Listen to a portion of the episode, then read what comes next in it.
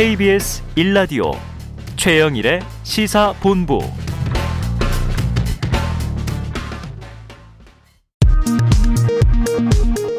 이 시각 라디오 정보센터 뉴스입니다. 방역당국이 코로나19 총 확진자 규모가 급격히 증가하고 있는 것으로 보지 않는다며 주말 효과가 사라지는 수요일과 목요일, 금요일의 주의를 살펴볼 계획이라고 밝혔습니다.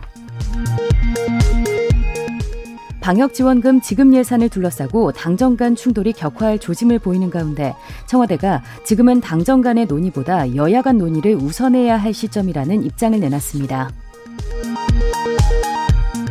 이철희 청와대 정무수석은 대선을 앞두고 야당 일각에서 문재인 대통령의 탈당 필요성을 제기한 것에 대해 책임 정치를 위해서라도 대통령은 당적을 가져야 한다며 야당의 요구에 선을 그었습니다. 중앙선거관리위원회 인터넷 보도심의위원회가 더불어민주당 이재명 대선 후보에 대한 진중권 전 동양대 교수의 발언이나 글을 인용 보도한 일부 언론에 주의나 공정보도 협조 요청 등의 조치를 한 것으로 확인됐습니다. 지금까지 라디오 정보센터 조진주였습니다.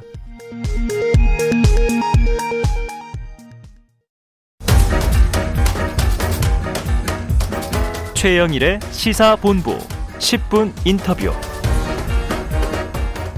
네, 지난 0시 기준 코로나19 어제 1일 신규 확진자는 2,125명입니다. 위중증 환자 수는요, 열, 열, 열 하루째 지금 400명대를 기록하고 있습니다. 상당히 높은 숫자인데요. 그래서 오늘 10분 인터뷰에서는 단계적 일상 회복 이후에 아슬아슬한 기로에 서 있는 병상 상황에 대해서 알아보려고 합니다. 천은미 이대 목동병원 호흡기내과 교수와 전화로 연결합니다. 천 교수님 안녕하세요.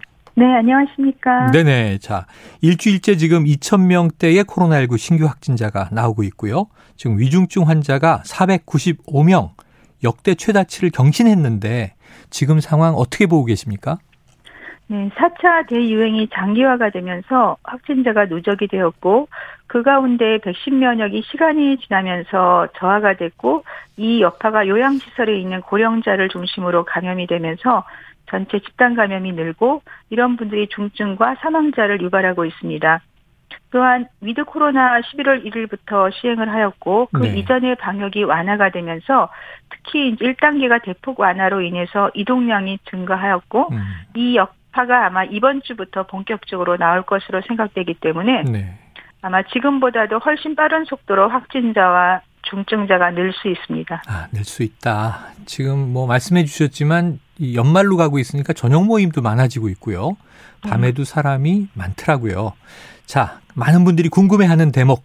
혹시 이 위드 코로나 중단되는 건 아닐까? 이런 대목일 텐데요. 지금 이 비상계획 기준 지표를 보면 중환자 병상 가동률이 75% 수준이 되면 이 멈출 수 있다. 이런 얘기가 있었는데 이 지표를 지금 수도권은 많이 상회한 것 같습니다. 비상 계획 필요하다고 보십니까?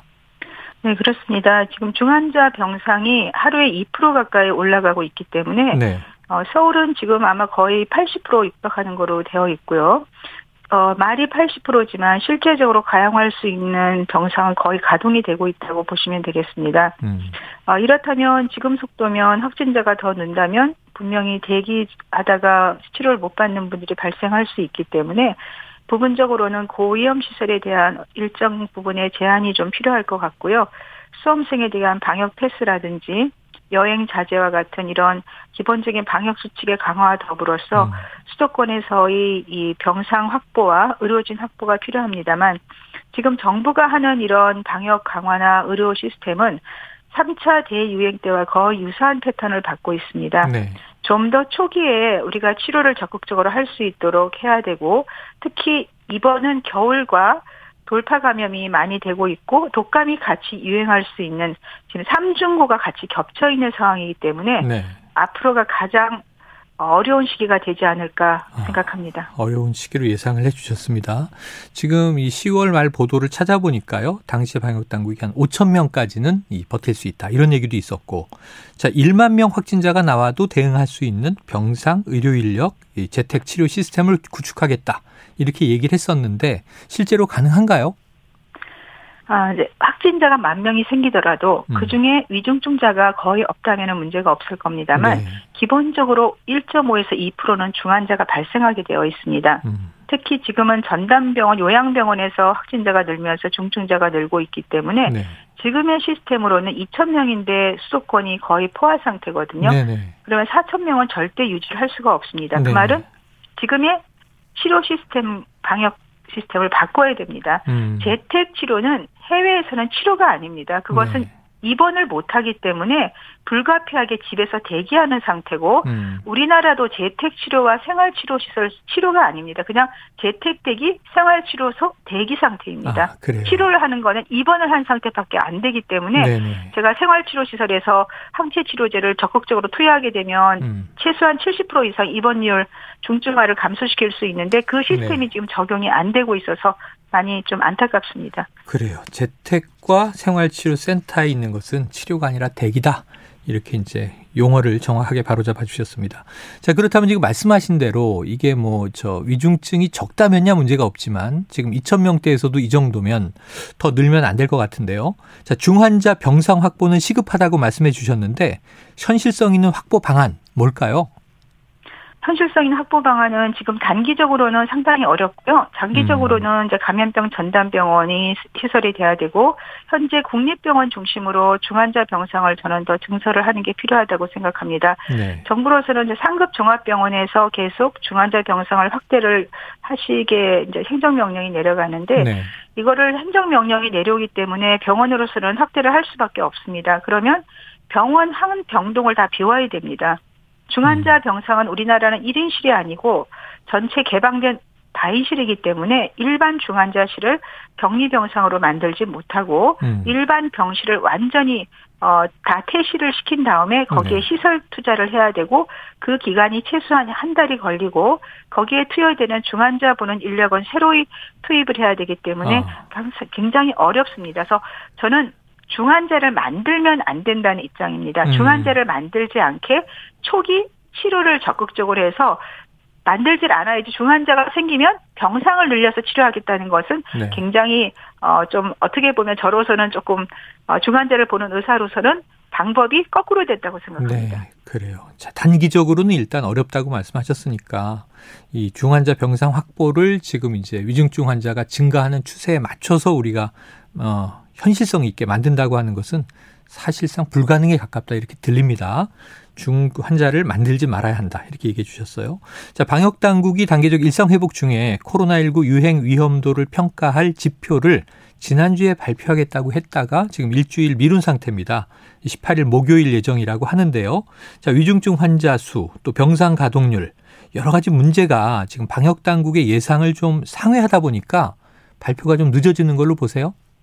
네, 그런 것 같습니다. 정부로서는 뭐 2천, 4천 명 확진자가 나오더라도 대부분 백신 접종을 했기 때문에 음. 재택 치료를 하면 중증으로 안 갈 거라는 예측을 했던 것 같은데 네 지금 백신 접종을 하더라도 고령층은 중증자로 많은 경우 가고 있기 때문에 좀 예측이 어렵지 않았나 생각이 들기 때문에 아마도 방역 강화를 또 해야 되는데 아. 그렇다면 자영업자분들에 대한 고충이 너무 커지기 때문에 네. 굉장히 고민이 깊어지지 않을까 생각합니다. 아, 방역을 강화해야 하는데 이게 되돌아가기는 쉽지 않다.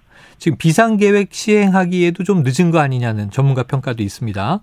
그렇지만 네. 이 위드 코로나 지금 일상 회복을 중단한다고 해서 청 교수님 이거 참 이게 국민 참여로 K 방역이 이루어져 왔는데요.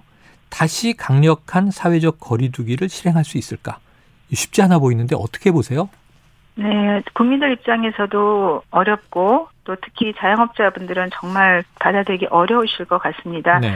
사실은 1단계 방역 완화를 할 때 좀더 그리고 방역 완화는 최대한 서서히 하고 방역 음. 강화는 빠르고 신속하게 해야 된다고 여러 번 어, 말씀을 드렸었는데 네. 지금 방역 완화가 너무 한꺼번에 되다 보니까 국민들은 이제 위드 코로나, 코로나가 끝났다고 생각을 하시는 분들이 많았고, 음. 또 젊은 분들은 난 백신 맞았으니까 중증으로 안 갈 거야. 그런 안도감에 의해서 활동량이 증가되었습니다. 음. 특히 겨울이 지금 오고 있고, 이미 이제 독감도 2주 전에 두 배 가까이 2년 전과 달리 독감이 유행할 확률이 굉장히 높기 때문에 방역을 그래도 일부분은 저는 어 조금 강화를 해서 감염을 차단하고 요양병원에 계신 분들의 고령자는 부스터를 접종해서 돌파 감염 사례를 막고 말씀드린 항체 치료제를 생활치료 시설이나 음. 주사센터를 통해서 적극적으로 투여해서 어, 중증자를 감소시키고 네, 이러한 것을 여러 가지를 같이 병행해서 지금의 확산세를 감소시켜야 될 것 같습니다. 네, 여러 가지 대책이 병행돼야 한다.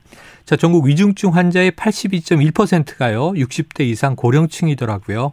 그리고 다수가 돌파 감염으로 지금 확인되고 있어서 자, 고령층에서 돌파 감염 비율이 유독 높게 나타나는 이유 이걸 좀 어떻게 설명해야 됩니까? 네, 고령층은 백신을 맞더라도 우선 면역이 형성되는 그 중앙체향이 45세 이하보다 65세에서 거의 절반 정도밖에 형성이 안 되고요. 아, 네. 한달 정도가 지나면 이 중앙체가 떨어지기 시작하면서 음. 3개월까지 꾸준히 떨어지다가 6개월 정도 유지가 되고 6개월 후부터는 급속히 떨어집니다. 아, 그래서 6개월이 되면 기존에 처음 생긴 항체 한 3분의 1 미만으로 남아 있기 때문에 최소한 6개월이 되기 전에는 우리가 부스터를 맞는 것을 아. 고령층에는 권해드리고 있습니다. 그래요. 고령층이 또 우리나라는 2월 말부터 먼저 맞았기 때문에 6개월 정도가 지나면 면역 효과가 떨어진다. 이게 걱정이군요. 부스터샷을 빨리 좀 맞아야 될 것 같고요. 자, 지금 권덕철 보건복지부 장관 추가 접종 간격을 이 5개월보다 단축할 수 있다. 이렇게 얘기했습니다. 접종 간격을 단축하면 돌파 감염이 좀 줄어들까요? 지금 60대가 8월에 아스트라제네카 접종을 완료하신 분들이 많기 때문에 네네.